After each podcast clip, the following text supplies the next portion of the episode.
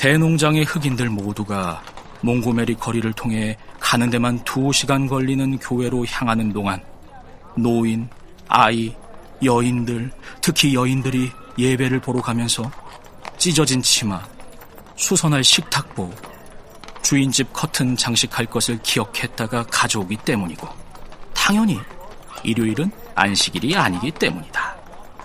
어서 들어오세요. 리먼은 일요일에도 문을 엽니다. 리먼. 비록 작은 가게지만 그의 소유다. 작고 작지만 그의 것이다. 출입문 유리에는 큼지막하게 H 리먼이라 적혀 있다. 언젠가는 멋진 간판도 달리리라. 문 위에 가게의 정면 폭만큼이나 커다랗게 리먼 직물 의복이라고 써 붙이리라. 바로카셈. 담보와 저당을 잡히고 어음을 써서 가게를 열었고 얼마 있지도 않은 돈을 싹 다 투자했다. 모두. 단돈 0.5센트도 안 남기고 모두. 이제 얼마나 더 일하고 일하며 일해야 할까? 사람들은 미터 단위로 천을 사가는데 센티미터 단위까지 철저히 아끼는데 100달러를 벌려면 3일이 걸린다. 헨리 리머는 매일매일 손가락으로 세어보고 다시 세어본다.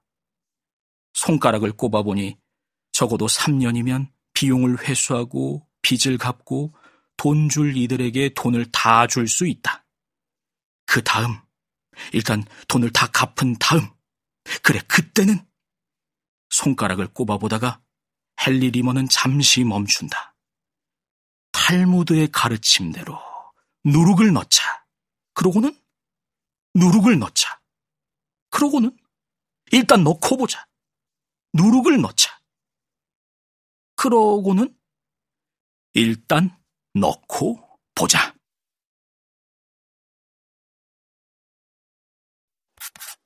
KBS 오디오 북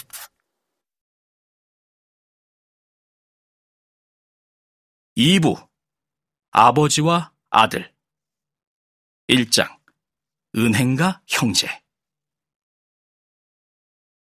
예후다 벤 테마는 선조들의 금원록에서 이렇게 말했다.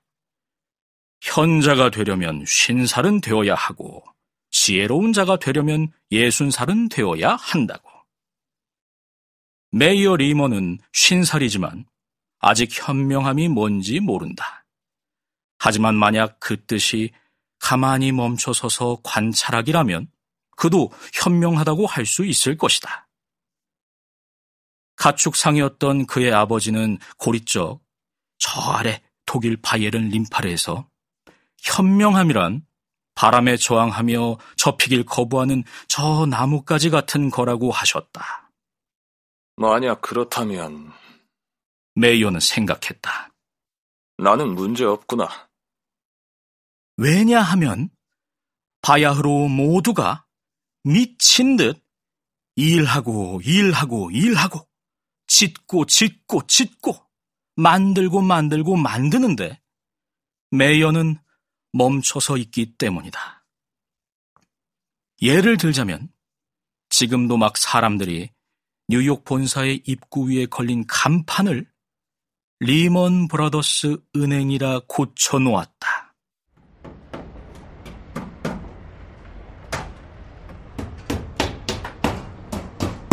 금방 끝내놓았다. 아주 빨리 해놓았다.